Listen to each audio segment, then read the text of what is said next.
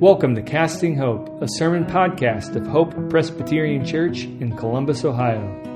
My name is Joe Hack, pastor at Hope, and we are so glad that you are listening in. We would love to connect with you in person at our Sunday gathering. In the meantime, we hope this message points you to Jesus, the reason we gather. Uh, stadium soccer is so much better, on a different order better, than television soccer because at the stadium you get the panorama. You get the big picture. See, soccer, if you aren't sold yet, is this beautiful game of dynamic, ever moving angles.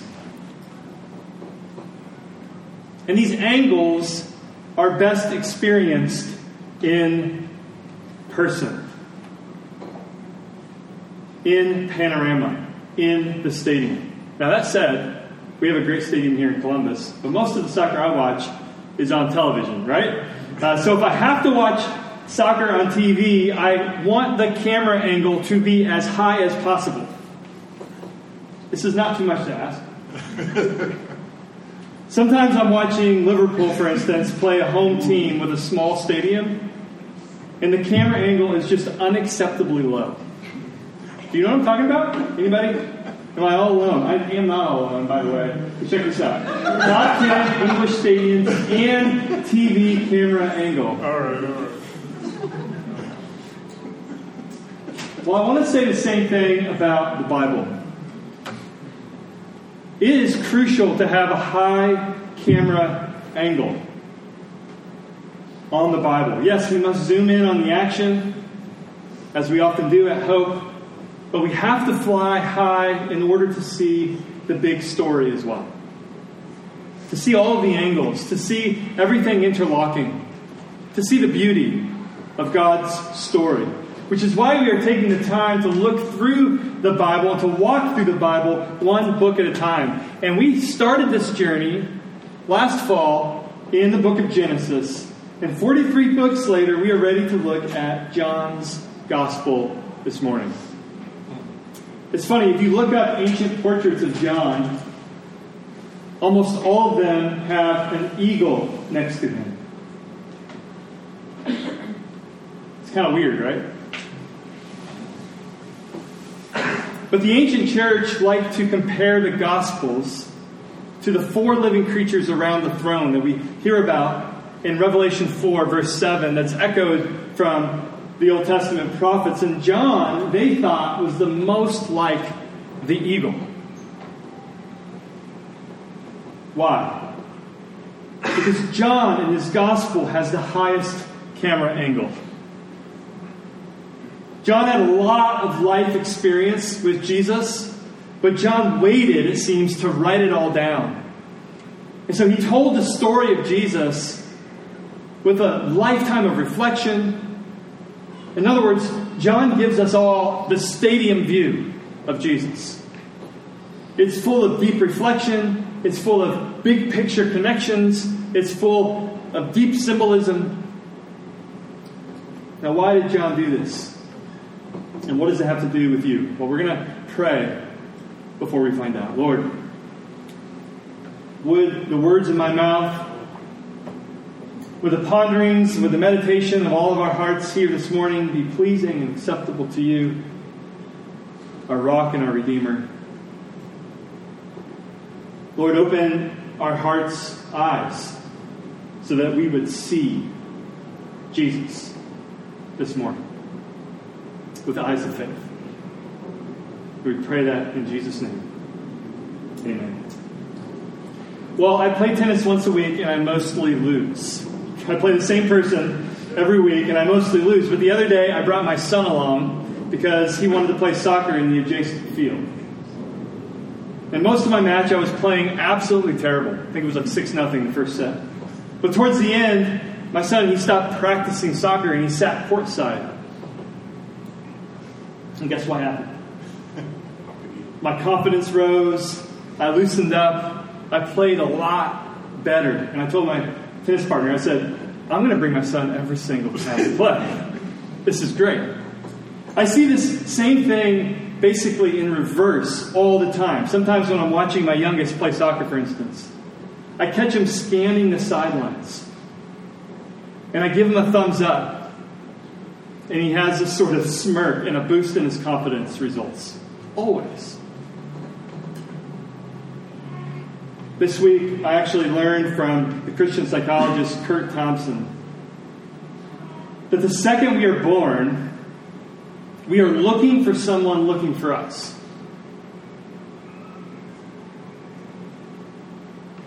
We're seeking eyes. And as Thompson says, this is not a fluke of our design, this is actually a feature of how God made us. We are designed to experience the knowing and the loving gaze of another person. And so I read this obvious but overlooked observation by philosopher Josef Pieper. He writes A person blossoms when undergoing the experience of being loved. And I would simply add, with many others, the experience of being known as well. Of being loved and being known. So you could say the reverse. We wither in the absence of being known and being loved. And as many others have said, we blossom when we know that we are known and loved to that same extent. And so I think we spend our whole life searching and looking for that look, for that face. We long for this gaze, the eyes that will put our souls to rest. Which raises the question what if we were all designed to experience the loving and knowing eyes of God? I mean, what if that is the question underneath every single question? What if that is the search underneath every single search? What if that is the ambition underneath every single ambition in our life? What if that is the core longing underneath every single core longing in our life? Well, when I read John, I get the sense that he experienced that. That he saw the knowing and loving eyes of God in flesh, Jesus. John refers to himself as the disciple whom Jesus loved. That is the core of John's self understanding. I am loved. I am beloved. I am beloved. That is who I am. Who am I? I am beloved by Jesus. My eyes have met the eyes that know me and love me. To be beloved by Jesus is to be seen and to be loved to the same depth by God. And it seems like John his whole mission now is to spread the news. We're going to encounter John's writings for two more weeks. He wrote, he wrote the Gospels, he wrote three letters, and he wrote Revelation. And you get the sense that his whole life mission in all of these writings is to say, I want you to say the same thing as me. I want you to insert your name there. I am the disciple whom Jesus loved. I want you to see his eyes, seeing you.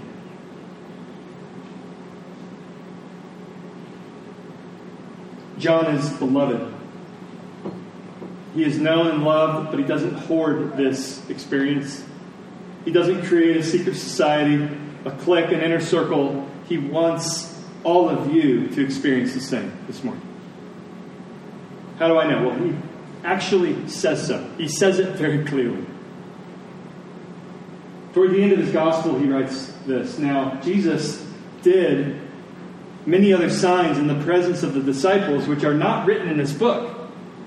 But these are written so that you may believe that Jesus is the Christ, the Son of God, and that by believing you might have life in his name. In other words, John carefully selects a few events in Jesus' life, calls them signs, so that we would believe, so that we would receive, that we would rest, and that we would move from always searching to beloved, that we would move from exhausted to beloved, that we would move from shamed to beloved.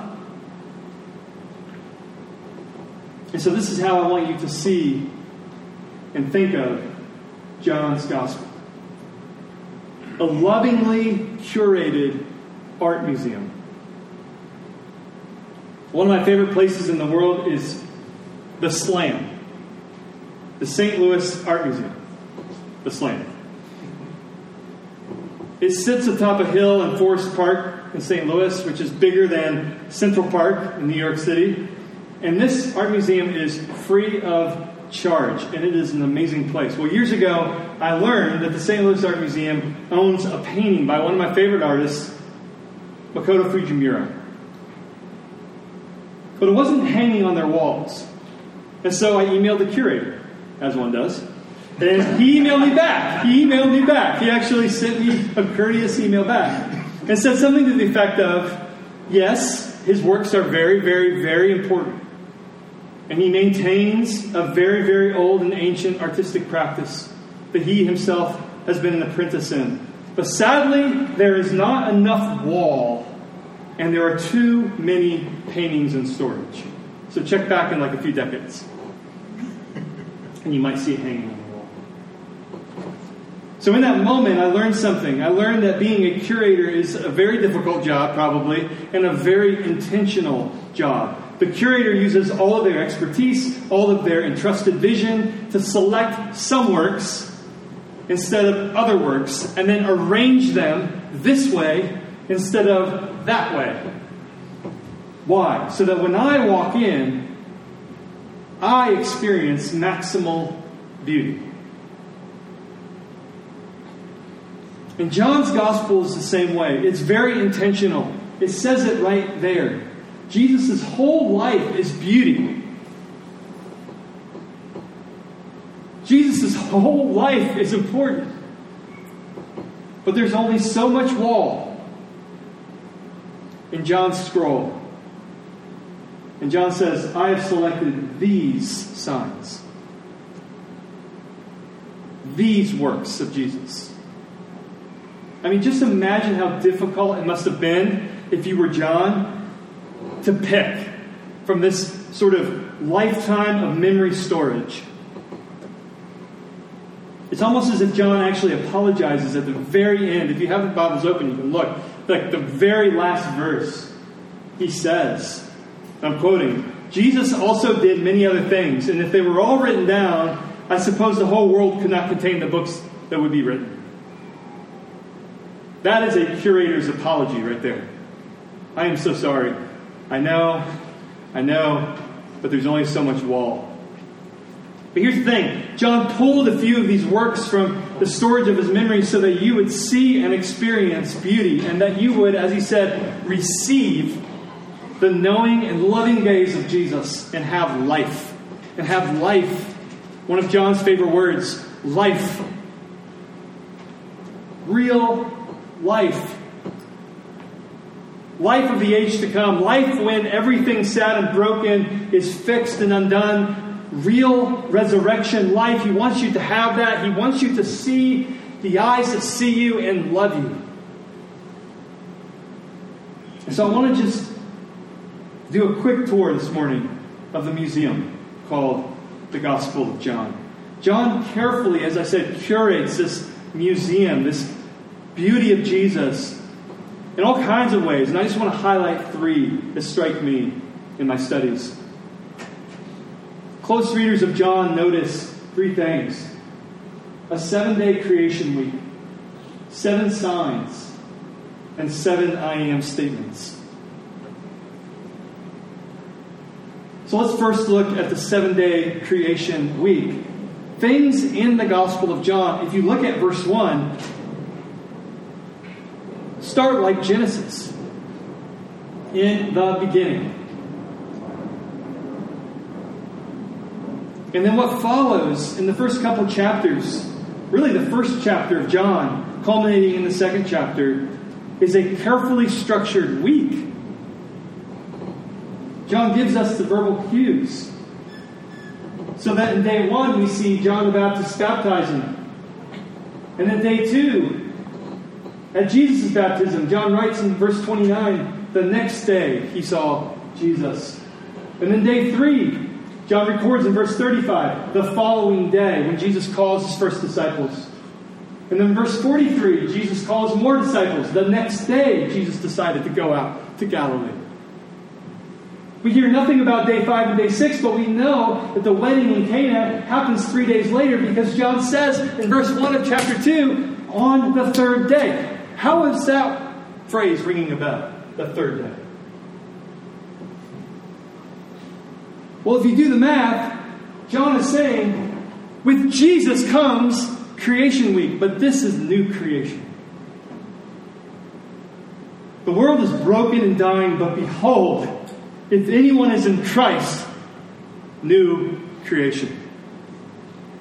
This decaying and dying world lets us down, but the end of this creation week, Jesus makes wine. Yes, Jesus has work to do. John records it. He must die on a cross for our sins. But at this wedding, the wedding in Canaan, he is giving weary men, weary women like you and me a preview of that future day promised by Isaiah, promised by Jeremiah. In Jerusalem, the Lord of heaven's armies will spread a wonderful feast for all the peoples of the world. It will be a delicious banquet with clear, well aged wine, the best wine that Jesus makes out of the water. And then in Jeremiah 31, they will come home and sing songs of joy on the heights of Jerusalem, and they will be radiant because of the Lord's good gifts, the abundant crops of grain and new wine.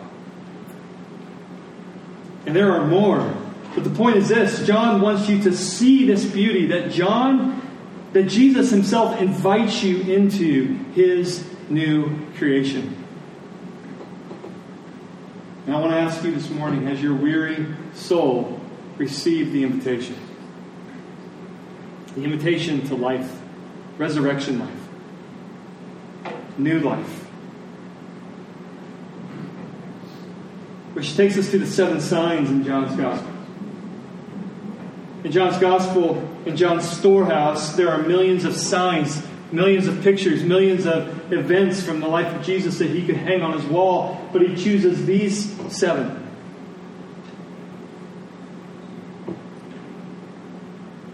Sign 1 turns water into wine. Jesus says in verse 11 of chapter 2 this, the first of his signs, Jesus did in Cana in Galilee, and why? Man- manifested his glory, and his disciples believed in him. Sign number two. The Father knew that was the hour when Jesus had said to him, Your son will live, and he himself believed in all his household. This was now the second sign that Jesus did when he had come from Judea to Galilee. Chapter 5. Jesus said to him, Get up, take up your bed, and walk. And at once the man was healed, and he took up his bed and walked. And a large crowd was following him because they saw the signs that he was doing on the sick. Jesus took the loaves. And when he had given thanks, he distributed them to those who were seated. So also the fish, as much as they wanted. And when the people saw the sign that he had done, they said, This indeed is the prophet who is to come into the world. They saw Jesus walking on the sea and coming near the boat, and they were frightened. But he said to them, It is I. Do not be afraid. I am the light of the world. Having said these things, he spit on the ground and made mud with saliva, and then he anointed the man's eyes with mud, and he said to them, Go wash in the pool of Siloam, which means sent. And he went and washed and came back seeing. And as we heard read, he cried out with a loud voice, Lazarus, come out. And the man who had died came out, his hands and feet bound with linen strips, and his face wrapped with a cloth. And Jesus said to them, Unbind him and let him go. These signs are in the first half of the Gospel of John. And that's why, across church history, the first half of John's Gospel is called the Book of Signs. These signs point to the glory of, of Jesus. They point to the glory of God, which is why the second half of John is called the Book of Glory. It really all takes place in one small time frame Passover. Much of it is Jesus talking to his disciples before his crucifixion. And it's called the Book of Glory because everything that happens in the second half of the Gospel of John relates to Jesus' most glorious sign. We could call it his eighth sign. It's the raising of Lazarus is just a prelude for the sign of all signs, which again happens during Passover, the Lamb of God who is victorious by being slain on the cross. And yet, as Mary seeks to honor his dead body, she is shocked to find an empty tomb. So she's weeping when a man approaches her. And Jesus said to her, Woman, why are you weeping? Whom are you seeking? Supposing him to be the gardener, she said to him, Sir, if you have carried him away, tell me where you've laid him, and I will take him away. And Jesus said to her, I love this detail. Jesus said her name.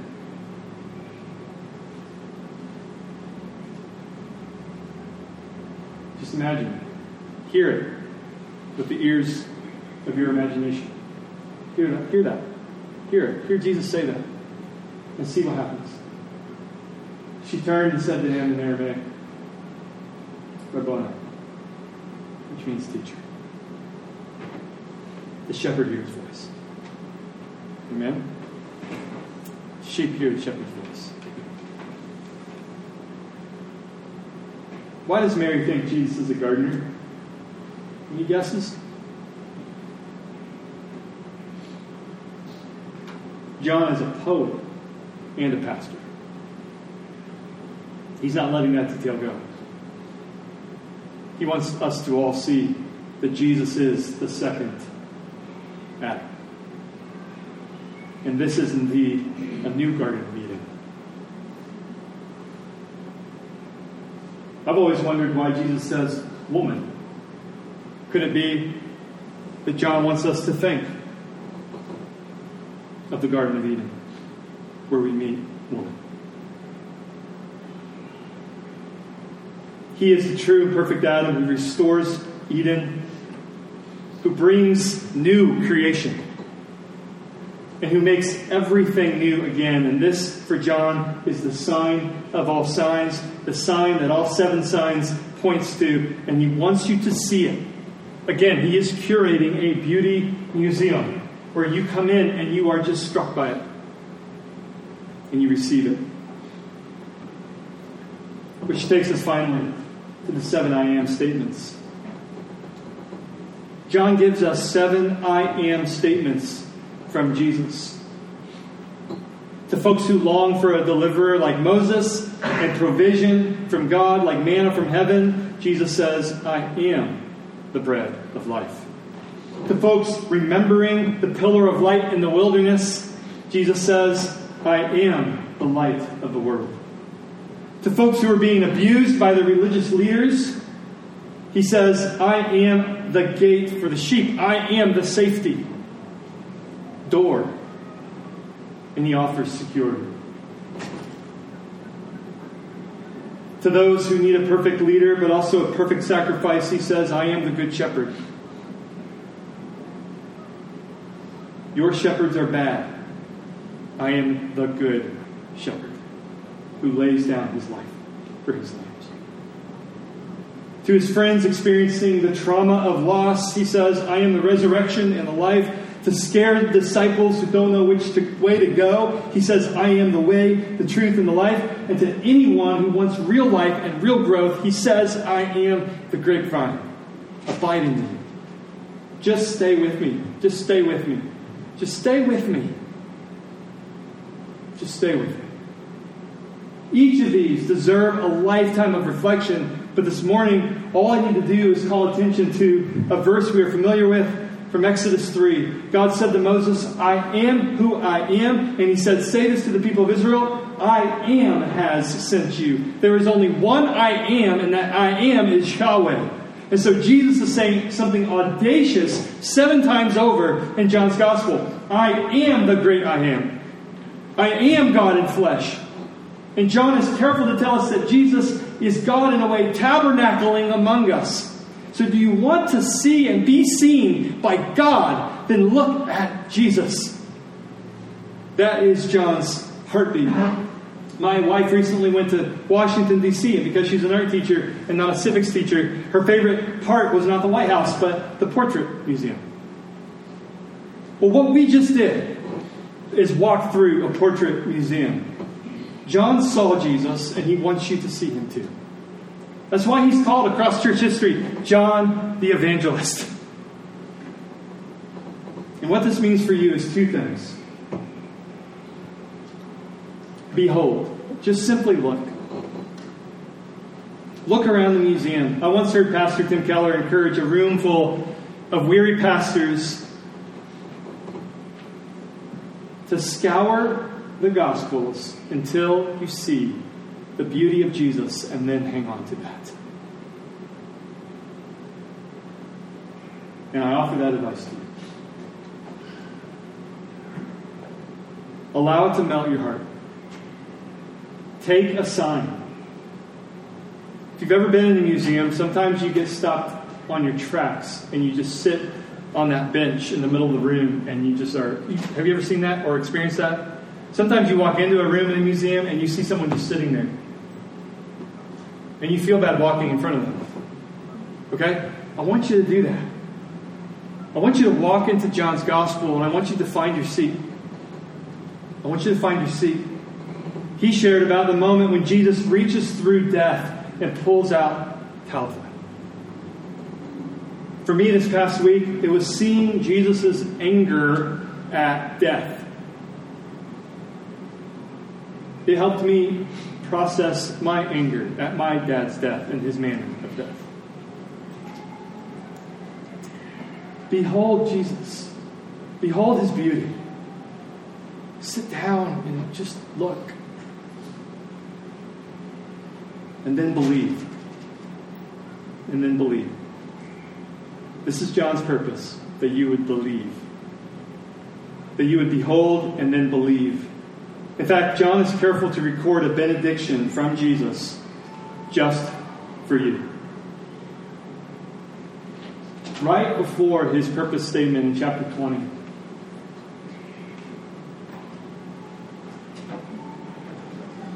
Jesus said to Thomas, Put your finger here and see my hands. Pull out your hand and place it in my side. Do not disbelieve, Thomas, but believe. This is the resurrected Jesus who, by the way, is wearing his scars. That by itself deserves a lifetime of gazing. The very fact that our resurrected Jesus wears his scars for eternity says something very profound about our scars. You need to sit and look at that, friends. He says to Thomas, Do not disbelieve, but believe. And Thomas said, My Lord. And Jesus said to him, Have you believed because you've seen me? And here's the benediction. This is a benediction, okay? After every church service, we have a benediction. This is a formal benediction from the Lord Jesus. Blessed are those who have not seen and yet have believed. Okay? John knows, as an evangelist, he knows that you cannot see Jesus like he saw Jesus. You cannot lean on Jesus like John leaned on Jesus. You cannot place your fingers in his side like Thomas placed his fingers in his side, which is why he graciously, I think, provides this benediction, this beatitude from the Lord Jesus himself for all of you. And for all the millions of people who have read his gospel and seen Jesus with the eyes of faith and believed.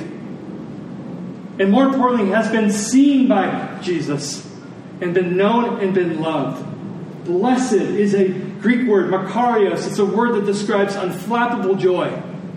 It's a joy that is not mere happiness, it is a joy that comes from having a seat at God's table and it never being taken away.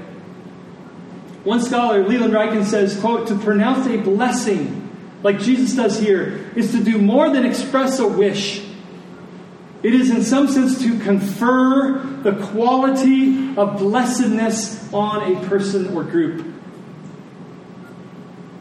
Jesus does not just wish you joy in believing this morning, He gives you joy in believing this morning. There is a soul rest when you are seen and loved.